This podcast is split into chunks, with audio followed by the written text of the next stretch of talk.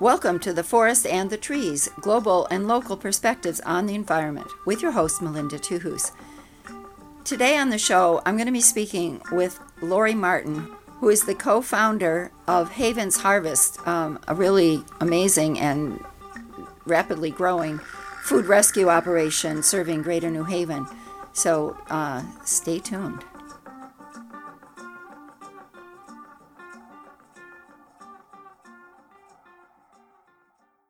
Lori, start by telling me how did you get the idea for doing this?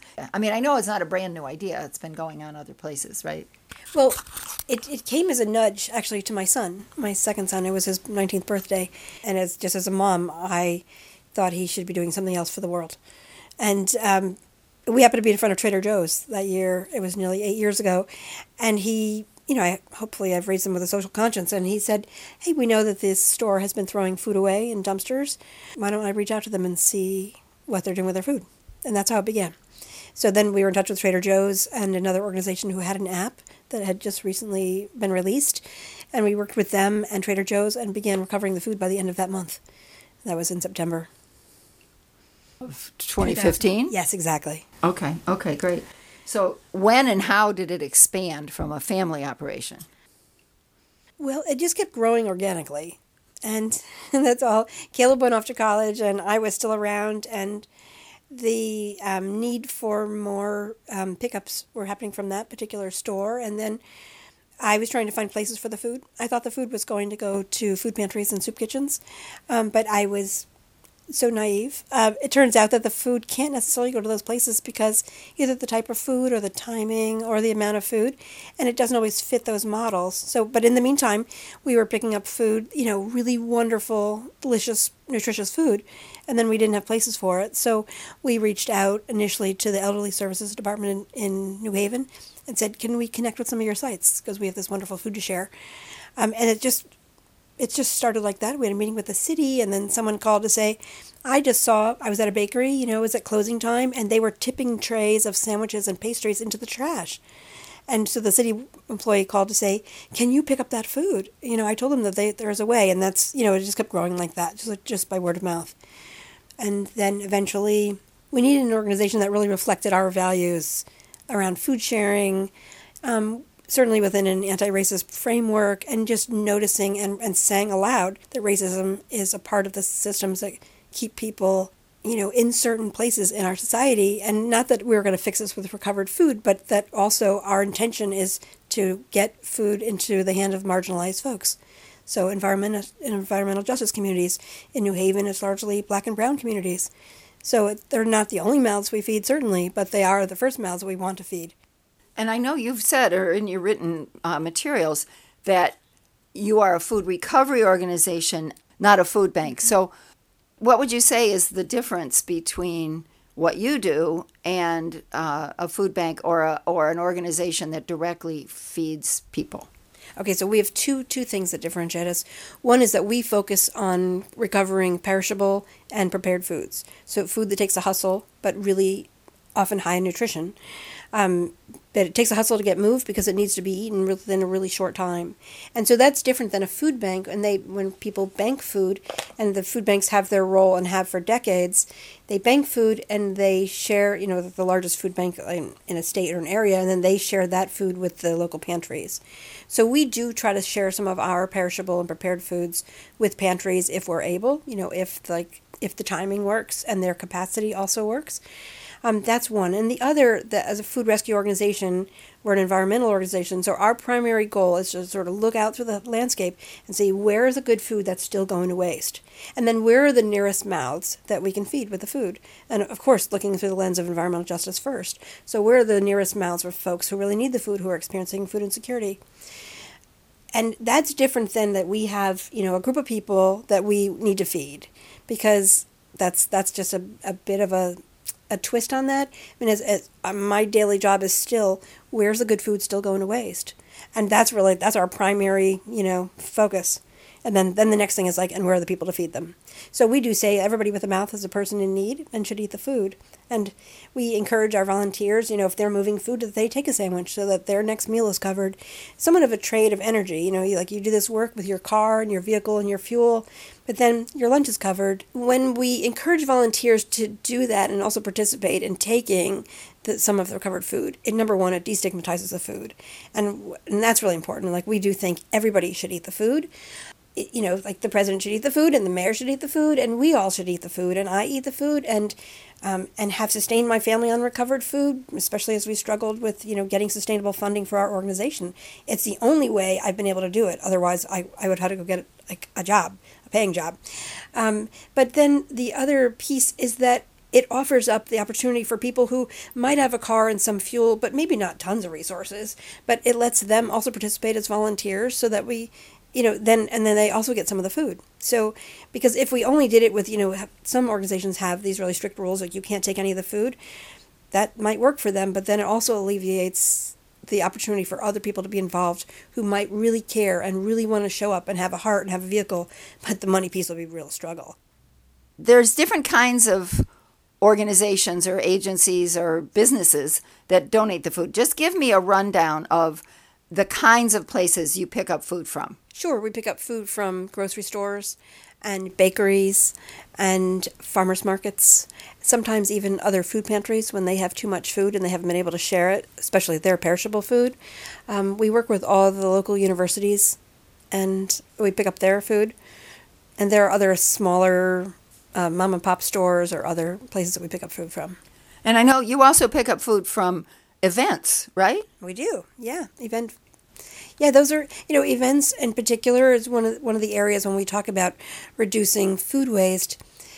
I mean, there are other models that we can be mindful of, you know, about ordering less, for instance, at the university level, or cooking to order, so there's less food waste, right? And but then, you know, for events, it's really important to have enough food for all the invited guests. And in fact, as we know, you know, not all, all the guests arrive, or they arrive but they've eaten in, in advance. But still, the preparation for the events needs to be for the total number. So, and in that case, there's always leftover food. And that's like a really a great niche for us to be working in because also event food is really nutritious it's good food, right? People are putting on the Ritz for the for folks for their guests or for whatever it is, and so we really do. You know, we we especially like that food because then I know we're getting really good food into the community. Right. How many places do you pick food up from, and how many do you deliver to? And I know it probably changes like week to week or whatever. Sure. But what's the average? Well, yeah. Well, we have about 150 food donors, and we bring food to about 250 sites.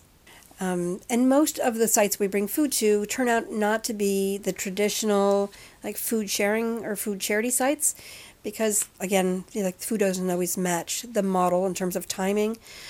And so these are other folks though who have stepped up to say you know this food has value. They see the value in it, the food for their community and they're willing to do the work to get the food shared.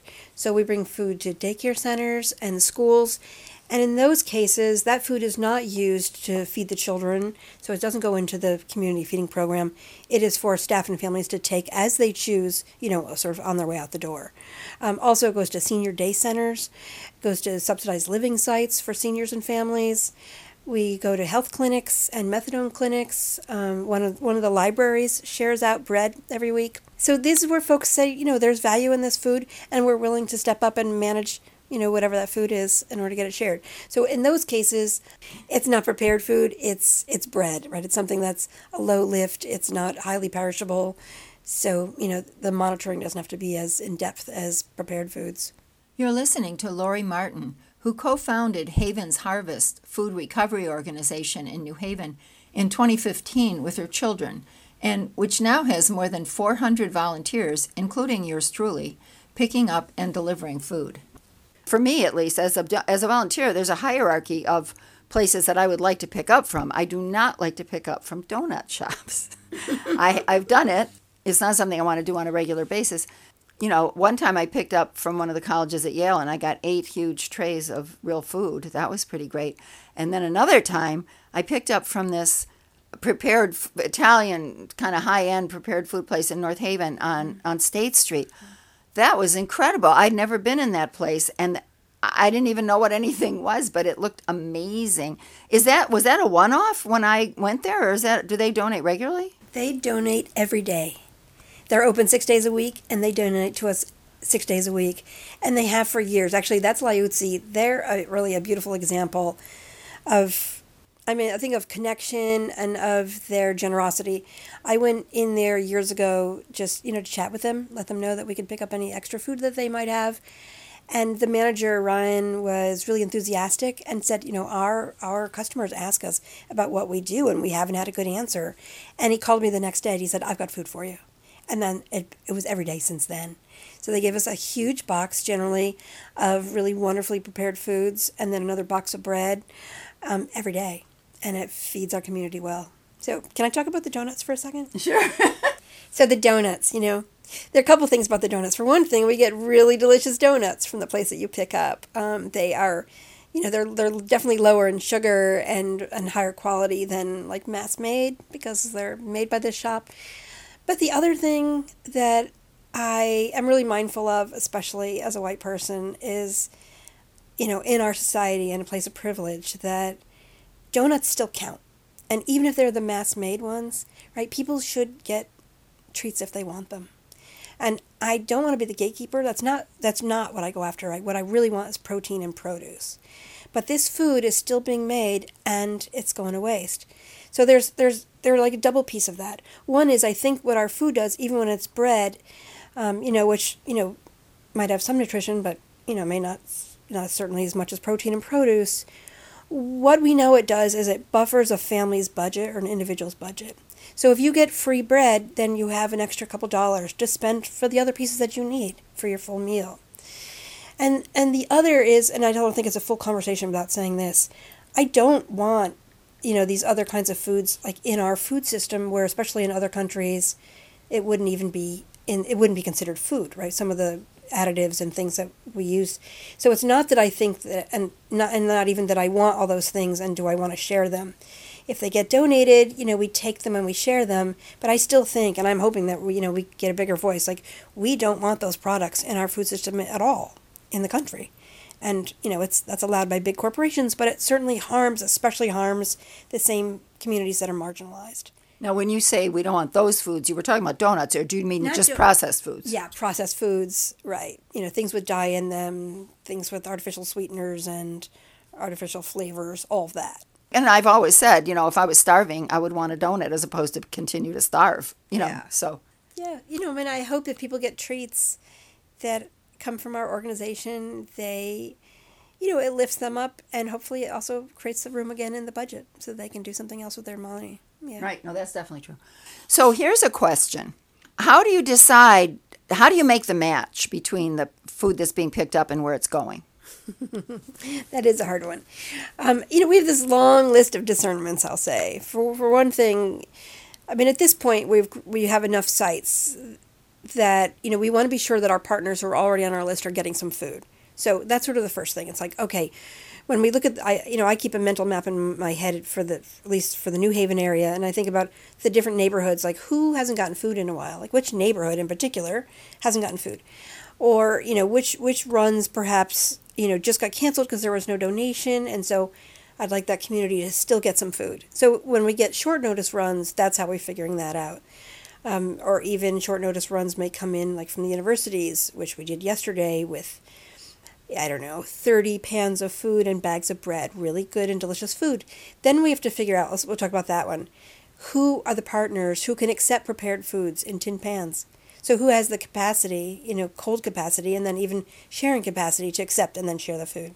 So that's that's one of the first ones. Who has the capacity? So that is dependent on how large the donation is. Um, and then and then again, so once we do that, it's like okay, who are the partners who accept that? And then who we haven't gotten food to lately, or who have we heard from who have said we have an event this weekend, which often happens for faith communities, or even some of our other partners, like we're having a workshop if you get any food. Um, and so we do put them in the, the community calendar so that we see if we can make those matches. You know, it's not guaranteed, but we certainly do that. So that that's how we begin that discernment. For the regular and weekly runs, you know, as new partners come on board, either I try to bolster uh, a partner's like regular donation because what I really like is that our partners get food every week, and or every other week, depending perhaps if this thing is um, the donation is larger. But largely, what I want is a regular donation so that people can. I hope it helps put to rest sort of the scarcity mentality. So there is something that, that something will arrive, even if it's on the smaller side, rather than erratic large donations. So we do, you know, we'll give extra donations when they come as short notice to some of our partners, but I like the regular donations. I feel like it does help people feel more secure about our relationship and our intention to be in partnership with them and then, you know, just truly on like a a gut level. It's like, okay, something's going to arrive. I'll get something this week. So when I was doing um, well, it was a small pickup. I, I, I was doing, for example, I was picking up uh, on a Friday at one of the public schools in New Haven, an elementary school, Hamden, and they already had a pickup on Wednesday, so there wasn't that much. So, but uh, there was always milk. And then my delivery site was a senior center or a senior living center, apartments, I guess, nearby. But they didn't really, there were earlier on there were more things. There were some there was fruit and there was like oh carrots and some other yeah. stuff but but it seemed like they what there was the most of the people the recipients didn't really want it. There's got to be you know i don't know how often or what percentage of the time when you pick up and you think you're getting it out of the waste stream and then you're delivering it somewhere and it ends up getting thrown out anyway. So i don't know is, is there a way to track that? I'm not sure if there's a way to track that but we know that's a pain point and that's you know i mean at this point given the size we are and given the you know the resources we have like that's our just about our only way right this second. We don't have, uh, we only have two people on staff. We have lots of really committed volunteers and some that give us a lot of hours every week.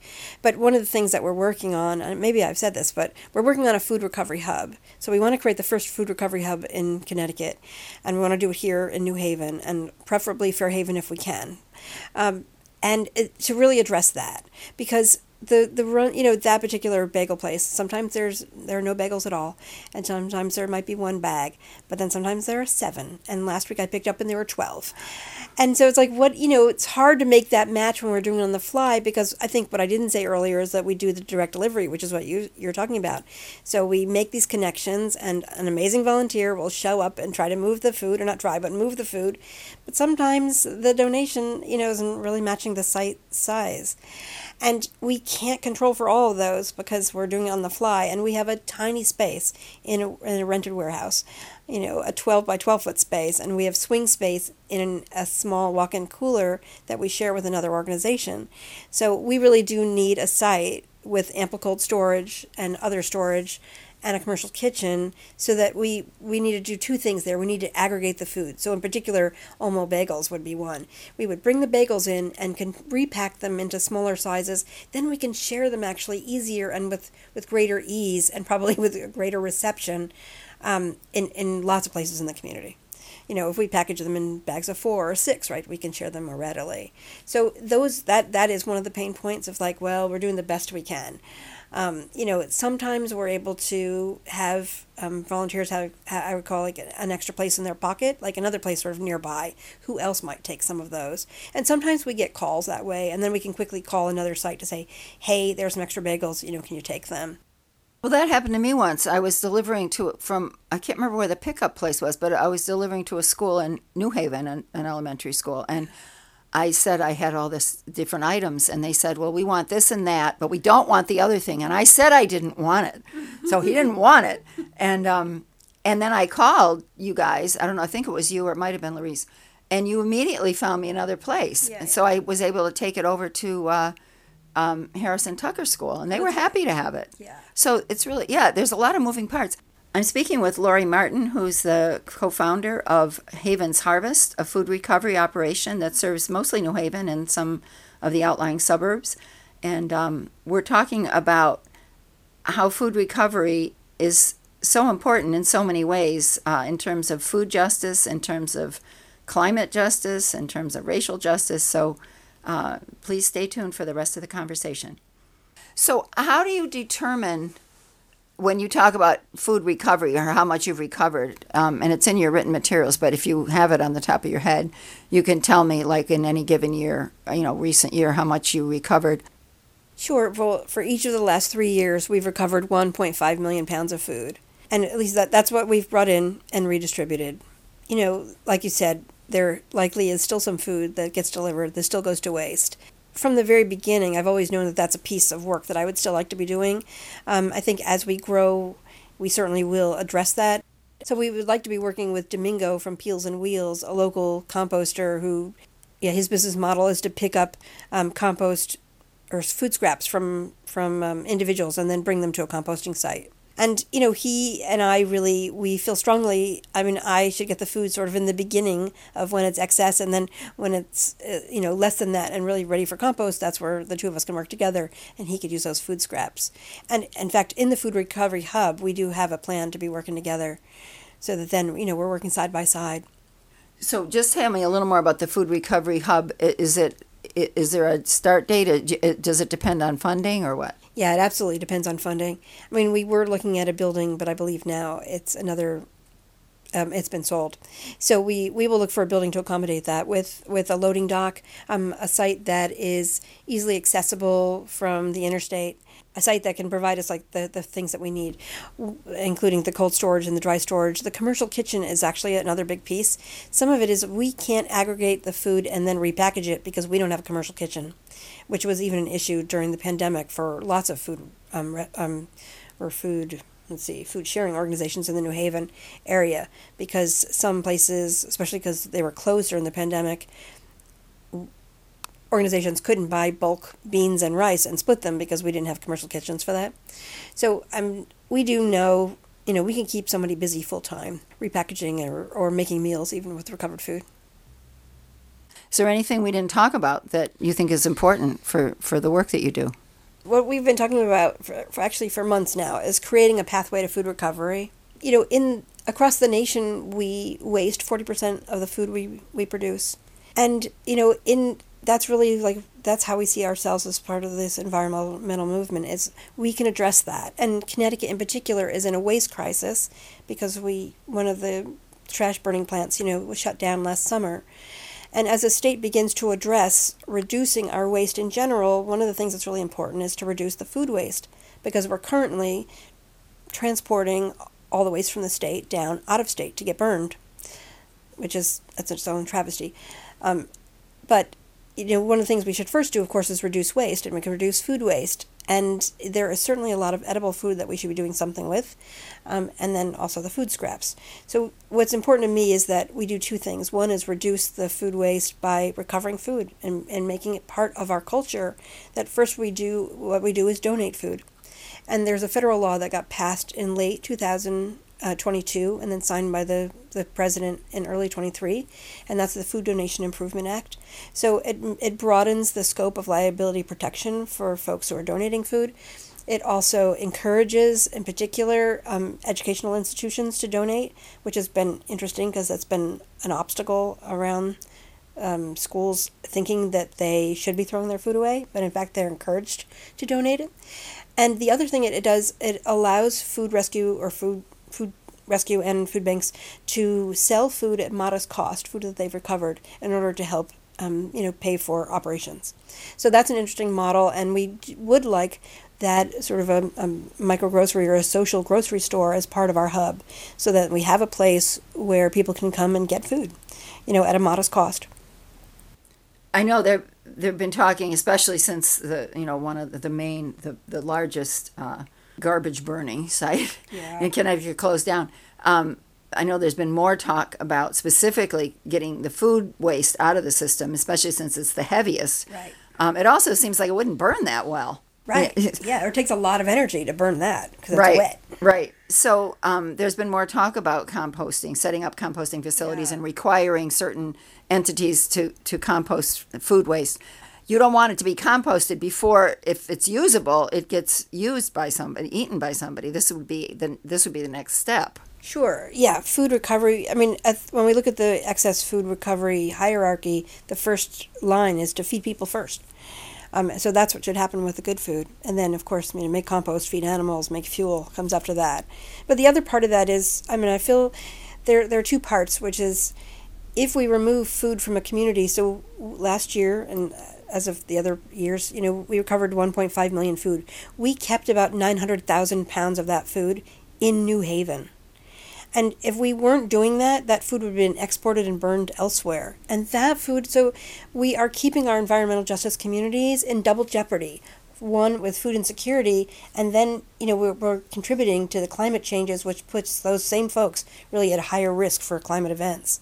And so instead of doing that, it's like, okay, address both, right? Keep the food in the community, feed them, and then don't contribute to climate change.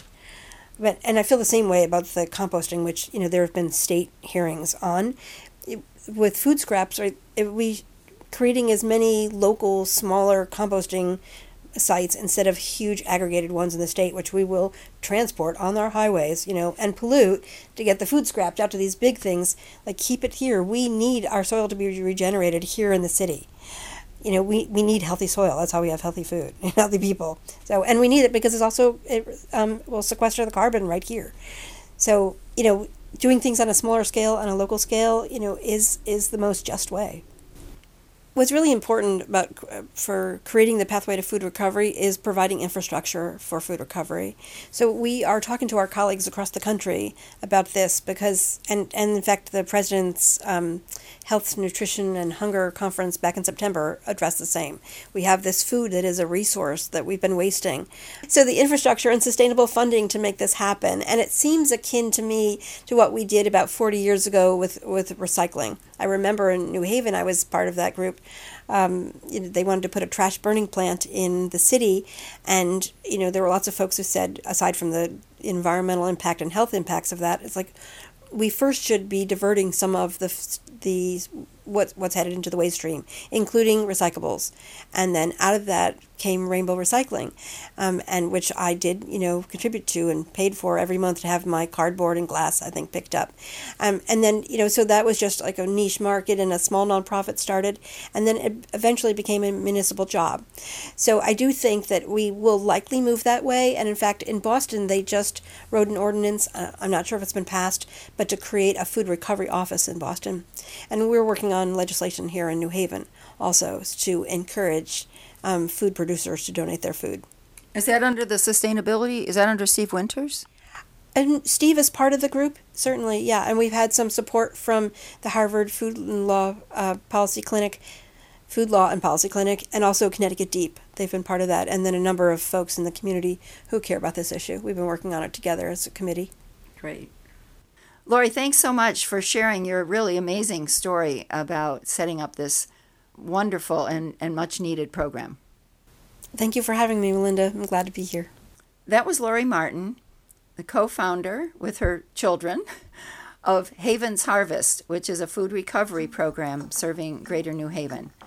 You've been listening to The Forest and the Trees Global and Local Perspectives on the Environment with your host, Melinda Tuhus. Tune in on the second Saturday of every month at 9:30 a.m. here at WPKN 89.5 FM for more environmental news you can use.